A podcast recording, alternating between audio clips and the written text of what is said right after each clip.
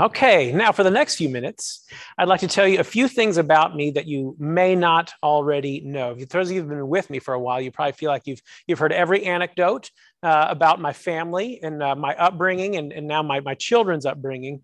Uh, because again, sometimes I feel like I've shared them all. In fact, Charles was asking me uh, just earlier this week, when are you going to run out of anecdotes? Hopefully, never. Hopefully, I, I still collect them as I go. But make no mistake about it, there are things you still don't know about me. For starters. I once got into trouble uh, with the police for trespassing. That's right. I was in college at the time. I was up to no good trespassing. Uh, uh, let's say I've, I've stolen money before. That's not a metaphor. I've stolen actual cash money. I've also stolen goods from a store. I've stolen goods from a store. Not exaggeration. I stole something from a store. What else can I tell you uh, about me that you don't know? Uh, speaking of things I've stolen, I've stolen a vehicle as well. I've stolen a car. Uh, I realize there are former law or current law enforcement agents in the, in the room too. So that makes me a little bit more uncomfortable. Uh, what else have I done? How about this? I once uh, uh broke up with a girl just because I got tired of her. That's right. True story. Now, again, if I keep this up, I'm going to lose my job. So um, I need to start making some clarif- clarifications here. Now, the trespassing incident trespassing incident. Uh, it, it, was was really trespassing, but uh, it was done so by mistake. My friends and I were in an office building after hours, and we wandered into an area that we shouldn't have been in. And pretty soon we were greeted by the police, hands up, and we are like, "Okay, we've certainly wandered in the wrong direction." But uh, they we explained it all, cleared things up, and they uh, gave us warning and told us to get out of here. Okay, the money I stole, the money I stole, that was when I was a kid. I was a kid. Uh, my dad had this dish on his dresser and he always had loose change in it. This is back in the day when we always used to use more cash and every day he would come home with a pocket of change. He would empty out there. And so once in a while I would like to snag a quarter or two from there because I could use that to buy gum or candy or whatever. And I kept that up until my mom told me one day, you know, that's called um, stealing. Stop doing that. Okay. You can't just take people's stuff without asking. That's stealing. And the goods that I stole, Okay, speaking of gum and candy, yes, about the same time in my life, I went down to the drugstore. I was in grade school. I stole a pack of gum. I, I, I snuck it off the shelf and put it in my pocket and left the store. I straight up stole it. Okay, but here's the thing I felt so guilty about it that the next day I went down to the drugstore I, would already consumed this packet because I had to get rid of the evidence. I put all five pieces of gum in my mouth all at once and chewed it and said this. So the next day I went back down to that drugstore. I bought a pack of gum, maybe with my dad's stolen money. I don't know. I bought a pack of gum. Thank you from the clerk. And I walked back to the shelf and I put the gum back on the shelf and left the store. So I atoned for my sins. I replaced the actual gum that I stole. The car that I stole was a prank. It's a prank on a friend. Very funny uh, we put his car in front of the, the dorm, just like in front of on the sidewalk of the dorm. We had the permission from the security guards to do it. It was all very fun. But again, and the girl I broke up with, this was also in grade school. I asked a, a girl in third grade if she would be my girlfriend. She said yes. Two days later, she wanted to hold my hand during recess. I said, no way. And we broke up. that was it. That was it. We were no longer boyfriend and girl. There you go. So, so what's the point of all this? I'm not just telling you this so you can make fun of me, which you probably will do anyway, but if I were to tell you about all these incidents in isolation, and I didn't give you the full context for them, you'd walk away thinking that uh, I was a pretty bad person. If I only told you those things about my, my habits of stealing or, you know, or, or, or, or breaking people's hearts, you, you'd, you'd probably think I was a bad guy, but I think you know me better than that by now. I don't think you look at me and say, you know, he might be a thief. Hopefully you don't think, think that, of, that of me. So again, it helps to have the full context of the story, does it not? It helps to know that, that all of these incidents occurred many, many years ago. And, uh, and, and kind of a lot has happened since then. The story of my life has developed to a certain point that you realize, okay, I understand the context of it, and I see what happened, where he was going, and now and now what he's uh, what he's doing t- uh, today. So again, um, there are specific circumstances around each one that help clarify what they are. So if you only look at them in isolation, you walk away troubled thinking there's a lot of there's a lot of issues that we have to deal with here. Okay, and admittedly, this is what's difficult about this hard sayings series of the Bible. Okay, uh, what we're doing is picking out isolated passages in the scriptures that trouble us. And if we don't understand the full context around them, they remain hard sayings That's why, that's why I harp on context every time. Now, in some of the verses that we've looked at to this point, I make a point of showing you the larger context immediately surrounding the hard saying. Uh, and again, when we do that, we, we're, we're, given insight. The passages that I'm going to provide you or show you today uh, require you to understand not just the passages immediately around it, but it requires you to understand the whole Bible. The whole Bible. Okay, what do I mean by that? I mean, if you don't understand the arc of Scripture, where it started, where it went, and, and where it's going to end up, if you don't understand the arc of the, the, the entire redemptive story of the Bible, the passage, we're going to look at two today, the passages that we look at are always going to remain difficult. They're always going to, you're going to, you're going to look at them and say, I don't understand why God did that. I can't reconcile in my mind what he's doing here. Okay, so what's the first passage we're going to look at today? This I, I, I love these these stories because again they just seem so off the wall. When we look at passages of the Bible, we think, uh, well, that seems to fit with what I understand the Bible to be. Then once in a while we stumble across something like this, and we think, what what happened here? I sent I teased it out yesterday. Did anyone get a chance to look at the? I sent it on an email. Did anyone look at the passage that I'm talking about? Okay, just a couple of you. Good. Okay, the rest of you are going to be shocked. Can't wait. All right, we're to look at a couple of these verses. One comes by way of a special request. Someone actually requested this and said, Hey, speaking of hard sayings, maybe you can explain this one. And so that's the one we're going to lead off with today. Um, and so the passage comes from Second Kings chapter 2. 2 Kings chapter 2. Folks online, if you want to get your Bibles out, because I know you can't really see the screen behind me. Second Kings chapter 2, and it starts in verse 23. And I'm just going to read a little bit from the passage, and we'll try and, and, and back ourselves out of it to understand the immediate context than the greater biblical context. So this is Second Kings chapter 2, 23 and following. And Elisha, Elisha the prophet is now succeeding Elijah, okay, uh, as the prophet of God. He's succeeding him. And now he's just performed a sign before the people to validate his office. That is, that he is in fact prophet of God. And after he performs this sign, this happens. Verse 23 and following. He went up uh, from there to Bethel and while he was going up on the way, some small boys came out of the city and jeered at him, saying, Go up, you bald head. Go up, you bald head. Does anyone have that cross stitched on a pillow by any chance in their, in their home? And he turned around, and when he saw them, he cursed them in the name of the Lord. And two she bears, those are just mama bears, uh, like actual bears, okay, came out of the woods and tore 42 of the boys.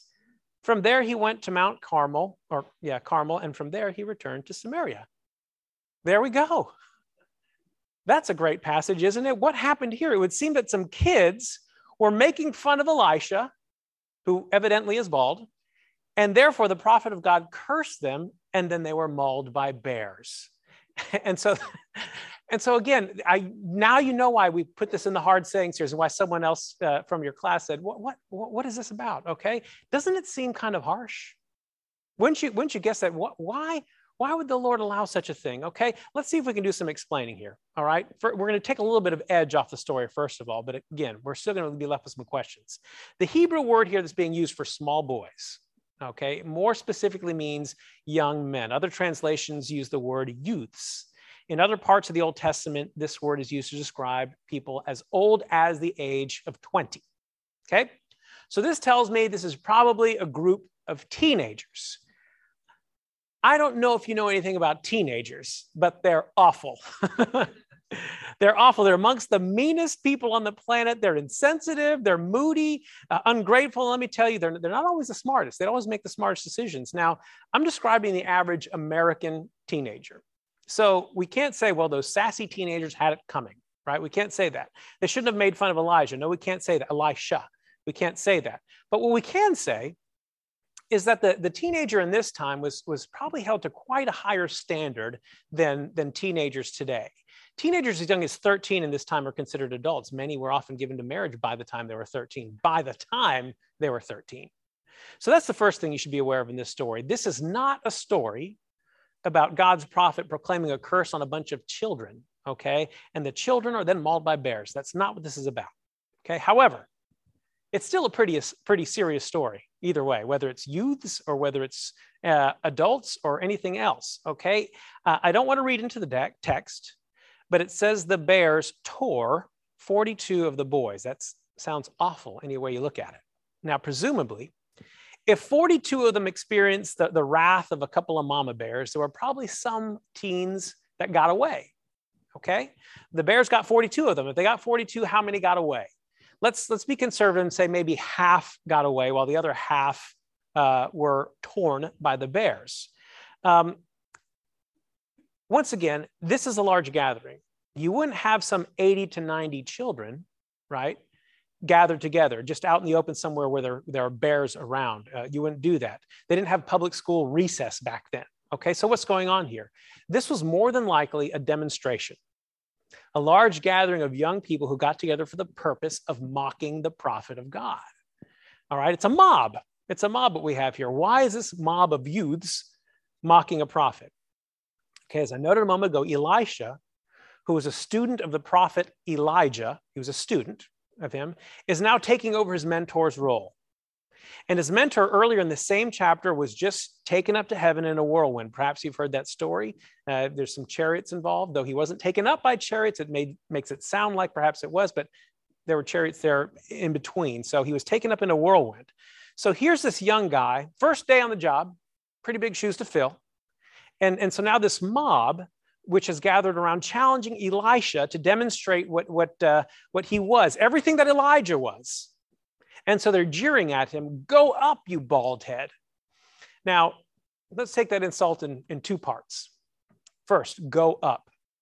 Any guesses as to why they are saying go up? Any thoughts why they're telling it? You have a guess?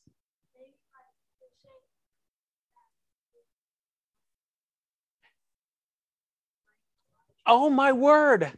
Genius.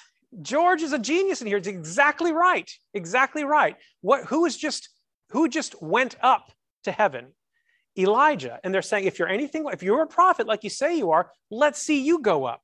Go up, Elisha, go up. Okay. That's number one. Great job. Okay. So Elijah, Elijah did. They're jeering at him to demonstrate that he's a prophet every bit as a as, a, as Elijah was. So go on up, you too.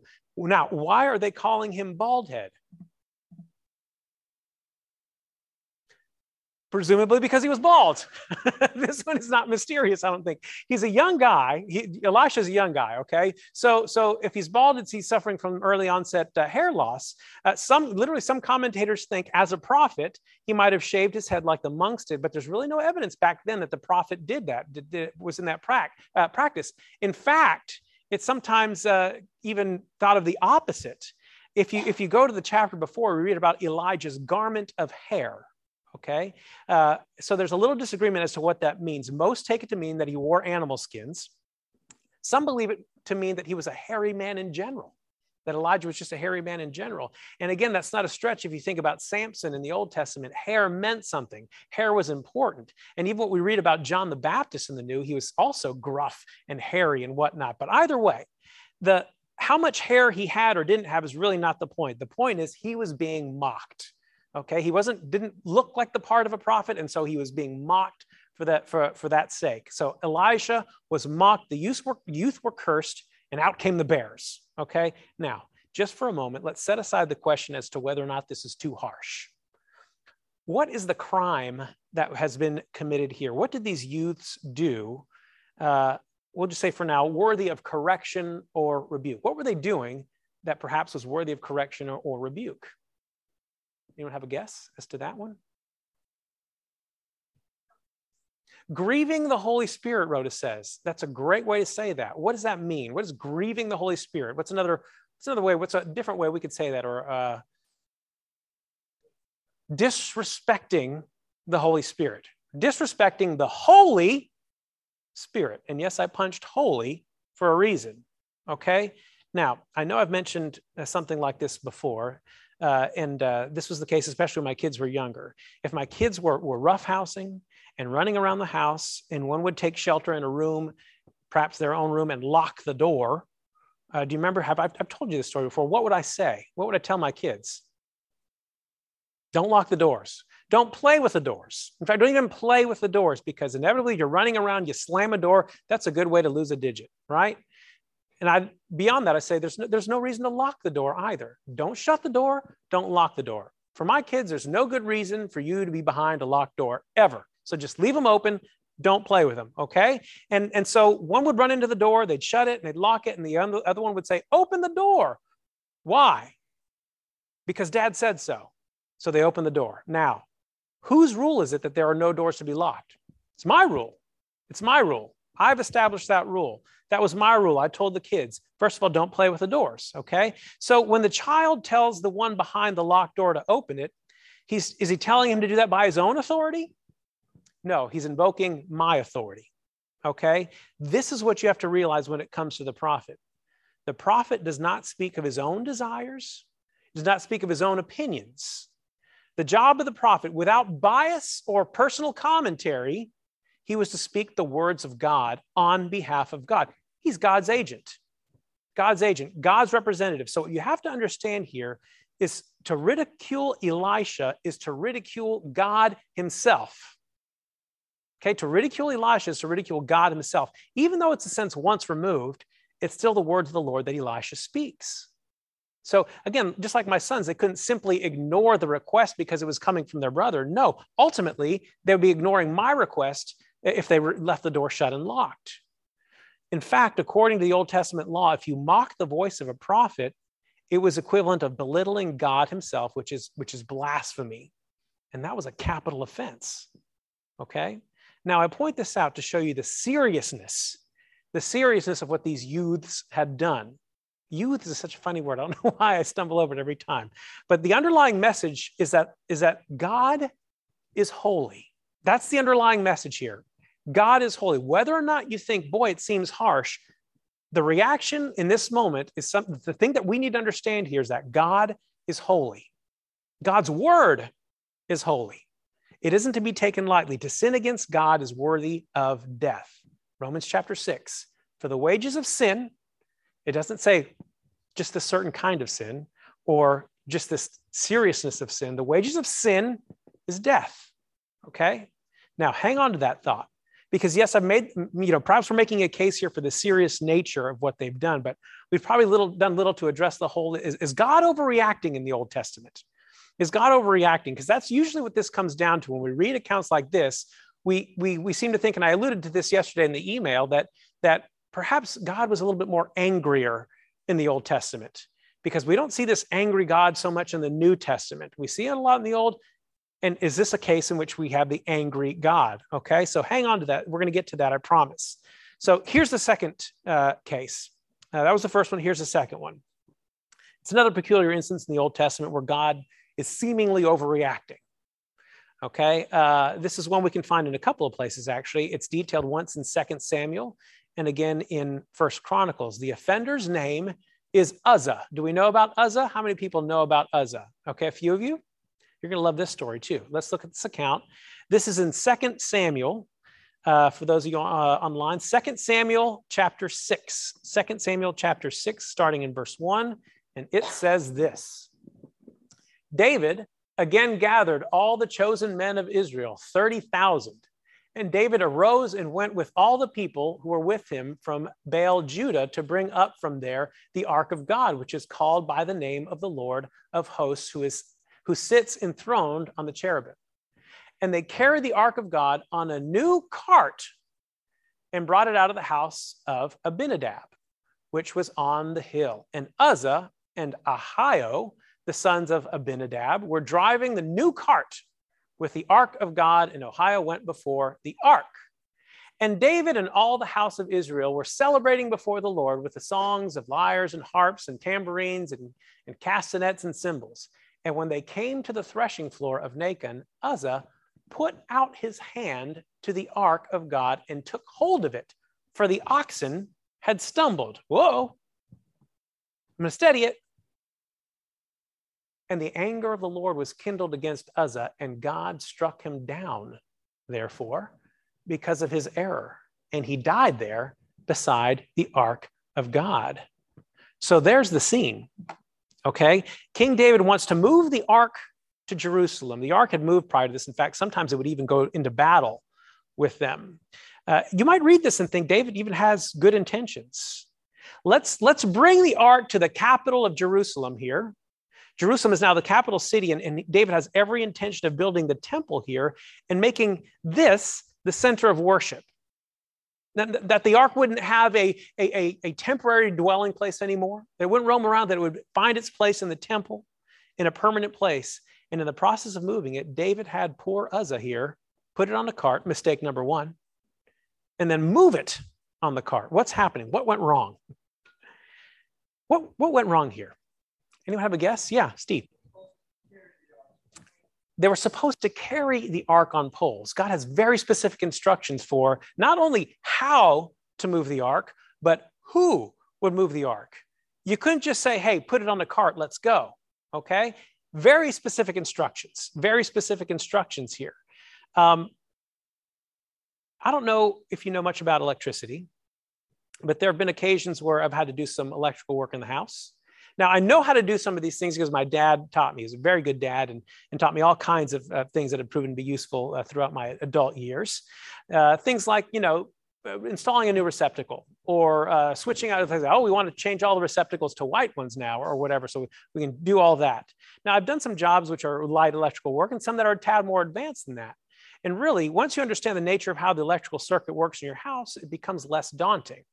Now, in fact, my dad showed me how to, for instance, if you want to replace a receptacle, he said, here's how you can do it without even turning off the power. You have to be very, very careful, okay? Uh, in fact, I've done that before. But guess what? I don't do that anymore. You know why? I've been shocked. I've been shocked, and, and that's no fun, okay? In fact, uh, it, besides it not being fun, it's very dangerous, okay? It's very dangerous. If you do the wrong thing without exaggeration here, it could cost you your life if you do the wrong thing. So, so now, as a matter of practice, if I'm going to be doing anything around the house of the electrical nature at home, I shut the power off, shut it off. And even though I know how to do it with the power on, I still shut it off. And, and I even have a circuit tester that allows me to double check whether or not the power is really off. Because if by some error, wiring or mental or otherwise, if there's still power running through the circuit that you were certain was off, it could still it could still mess you up. Okay double check, shut it off, double check, and then I proceed to do what I need to do. And generally speaking, if you do that, you really can remove the danger of what you're doing. Okay, if you remember to do exactly those things. If you start to get a little casual with it, if you start to get a little too, casual with it, if you start getting careless, then once again, it's not a, not a stretch to think that you could really hurt yourself here, even, even kill yourself. And this, this was David and Uzzah's great sin. They got, they got a little too comfortable with something, if not handled properly, could kill them. Now, again, it's not that there was electrical current running through the ark, but there's still some, there's still a deadly factor at play here. And, and why would God do that? You're probably asking, why would God make that? I'm going to get to that here. And it's interesting, it's interesting to me that prior to moving the ark, it was at the home of Abinadab. It was in someone's home. And, and who was Abinadab? It was Uzzah's father. So Uzzah probably got comfortable with the ark just being around the house. He, he'd walk through the living room and maybe there was the ark. Just, just there, just amongst the other lamps. well, they didn't have lamps. Just the other, uh, amongst the other furniture or items uh, in, in the house. A little too comfortable, a little too familiar. And it ultimately cost him his life. Now, can you draw any parallels between the first account and second account? Is there a common thread between the youths who are belittling God and Uzzah, who got a little too casual with the ark? Can you draw any parallels there? Are you starting to see this thread? These are matters of what was the word I punched a little bit ago? Holiness. This is a matter of holiness. Again, not electrical current, but holiness. Okay? God is holy but he's not just holy, as the scripture, scripture emphasizes to us. Holy, holy, holy. He, he's so far separate from us in that regard. Oftentimes we, we forget just how holy he is and how unholy we are. Whenever we get talking about holiness, I can't help but think about uh, uh, Isaiah, sixth chapter of Isaiah, one of my favorite passages in all of the Scripture. Isaiah, got to be a pretty righteous guy probably a, to be a prophet of God, probably, probably a pretty, pretty righteous dude. But even when he gets in the presence of a holy, holy, holy Lord, what does he do? He calls a curse down upon himself. Woe is me, for I am ruined. I'm ruined, he says. He is holy, and we are so, so, so unholy. Holiness can't exist with unholiness. There needs to be a protective element that stands between the two. And with that protective element there, sometimes, oftentimes, we lose sight of just how holy God is and how unholy we are. God's word expressed to the prophet Elijah, Elisha, is holy. It's set apart. To mistreat it is a deadly proposition. God's presence, as ordained by God to be with his people in the ark, is it's set apart. To mistreat it is a deadly proposition. Do you remember what, what God told Moses when Moses asked the Lord, Show me your face, signify your presence to us, prove to us, give us proof positive that you will be amongst us. Show us your face, Lord. And what did God say? What did he say? He said, Oh, no, I can't do that. I can't show you my face. Why? It'll kill you. It'll kill you. I am holy. I am holy. And he tells us this, yes, because he is holy, but it's also a measure of protection for us. I am holy, you are not. And the way you can negotiate that is if something or someone stands between God and man and intercedes and offers a blanket of protection. This is why that passage in, that I was just talking about in in Exodus is so uh, amazing because what does God do? He puts he puts a rock between himself and Moses as a layer of protection.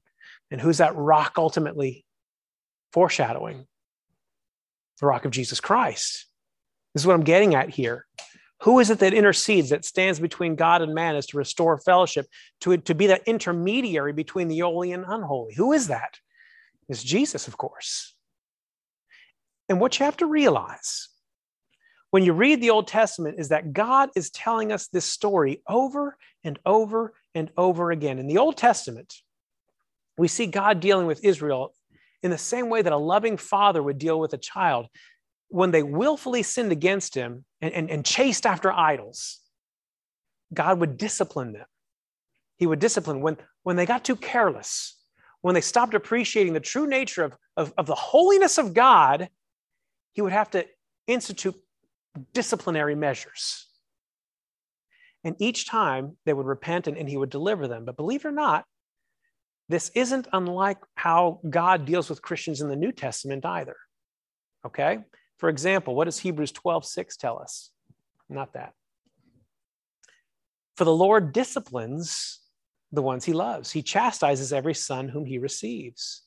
So throughout the Old Testament, we see God's judgment poured out on sin in the New Testament, according to Romans 1:18, we also read that for the wrath of God, this is New Testament, for the wrath of God is revealed from heaven against all ungodliness and unrighteousness of men, who by their unrighteousness suppress the truth. In other words, God still today reveals his wrath to men, to man, to mankind. And it may not be obvious to us, as obvious as when we read it on the pages of the Old Testament, but it happens. He's still active in that regard. But we also have to remember something else. Here's something else we have to remember.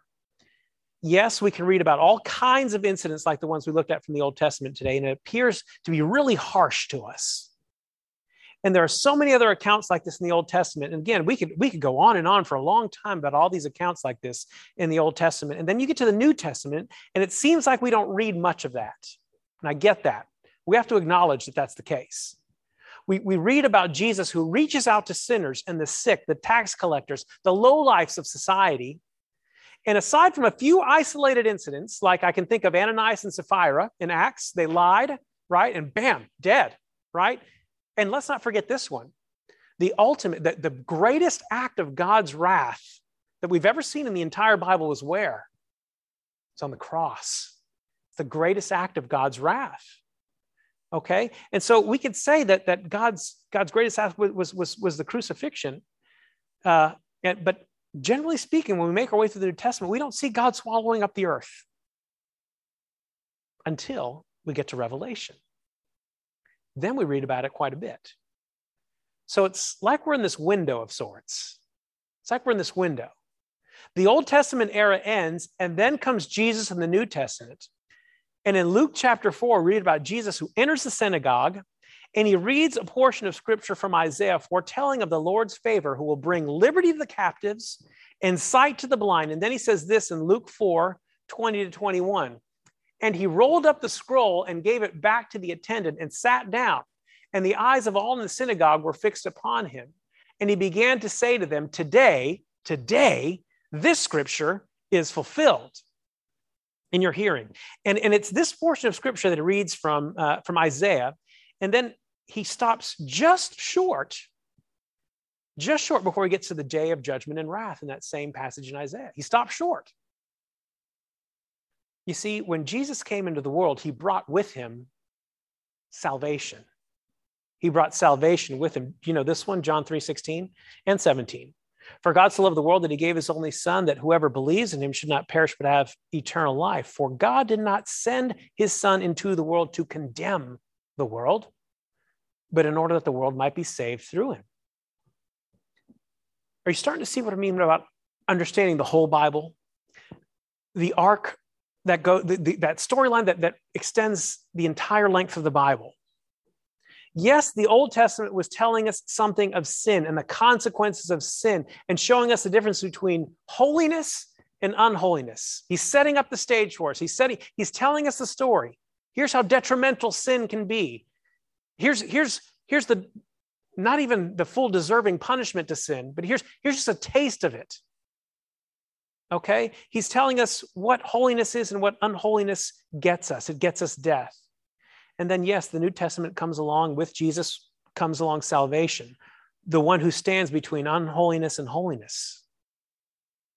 You see, the Old Testament was, in a manner of speaking, preparation to show us how wrathful God is against sin and the consequences that sin brings us. He's setting the stage for us. So the Old Testament also strained just how glorious God is and how terrible sin is. And then we find salvation in Jesus, who is mercy incarnate, grace incarnate, forgiveness incarnate, saying, I, I, didn't, I didn't come to condemn. I'm here to save. I'm here to save you from that, to offer you rest from what you've earned through your sin. This is what I brought you. So, in a manner of speaking, yes, yes, the Old Testament appears dark because sin looks horrible. And this is what he's painting for us in the Old Testament that God is just and he has to do something with sin. He can't ignore it, he can't brush it to the side. He has to show us what's, what, what sin deserves. He can't ignore it. And there's this tension that builds all throughout to the point that we say, what are we going to do about this? What can we do about this?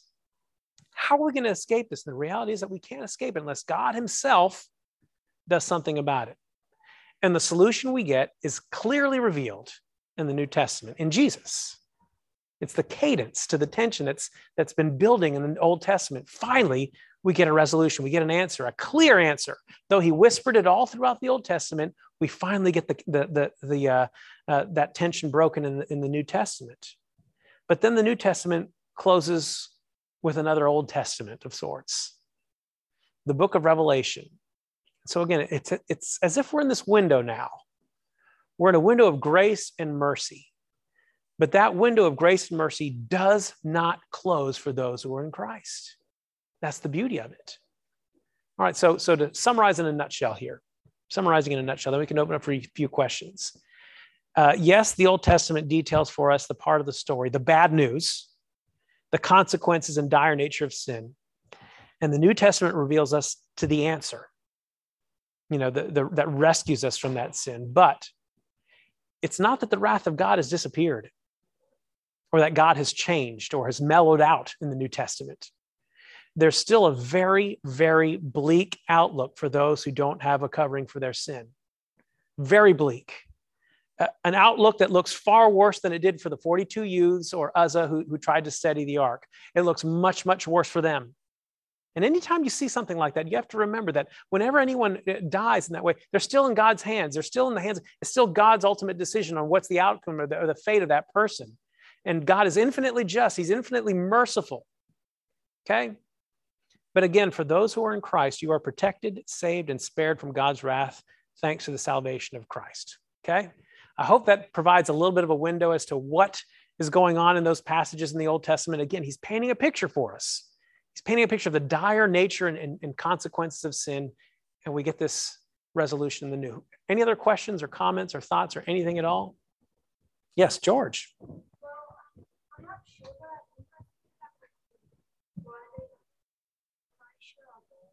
Okay, well, George has some insight for us on why they called Elisha a bald head.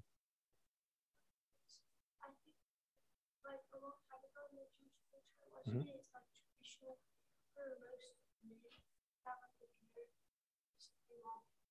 Yes. George is saying, is it wasn't it traditional in that culture back then for men to have a beard and even long hair? Yeah.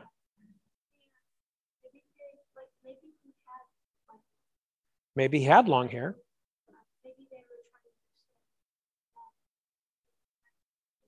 You're kind of a fake because could be because again, if if we want to compare what Elisha looked like, who was much younger than Elijah, you know, there could be an element of, uh, of phys- something about his physical appearance that didn't strike them as Elijah. Like Elijah may have played the part and looked the part of a prophet, where Elisha, a little bit younger, may not have looked the part. And so maybe that's why they were teasing him. And again, there's some commentators that firmly believe he was just a balding man. He was a young man who was balding. And so that was, they, they started to, to chide him for that because again, hair, yeah, back then was also a sign of maturity and a sign of, of, of growth and, and even the prophet. So if he was lacking in that department at all, you know how teenagers are. No, it's not, it's not fair. But yeah, I think you're onto something. Yeah. Someone else comment, question? Jody.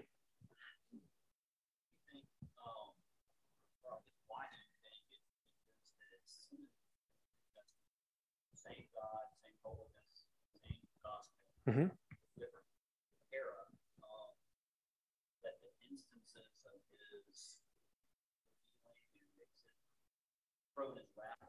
Mm-hmm. Mm-hmm. Yeah. Yeah, Jody's asking why does it seem why does it seem like uh, the, those instances where God's wrath it seems to be diminishing in the, the New Testament versus what we see in the Old? Is that the fair? The, the visible yeah. And, and I think about that. If, if you're telling a story, and, and again, what, what I read from Romans earlier says, says that, uh, that God is still about the business of, of, uh, of justice. He's still about the business of, of uh, even wrath. Okay. It may not be plainly visible to us all the time, but he's still doing that. And the reason I think maybe we don't highlight it or, or it seem like it's highlighted as much in the New Testament is because, again, the, the lead, if you will, the lead in the in the New Testament is Jesus, is respite from judgment and wrath. And that's that's the headline, if you will.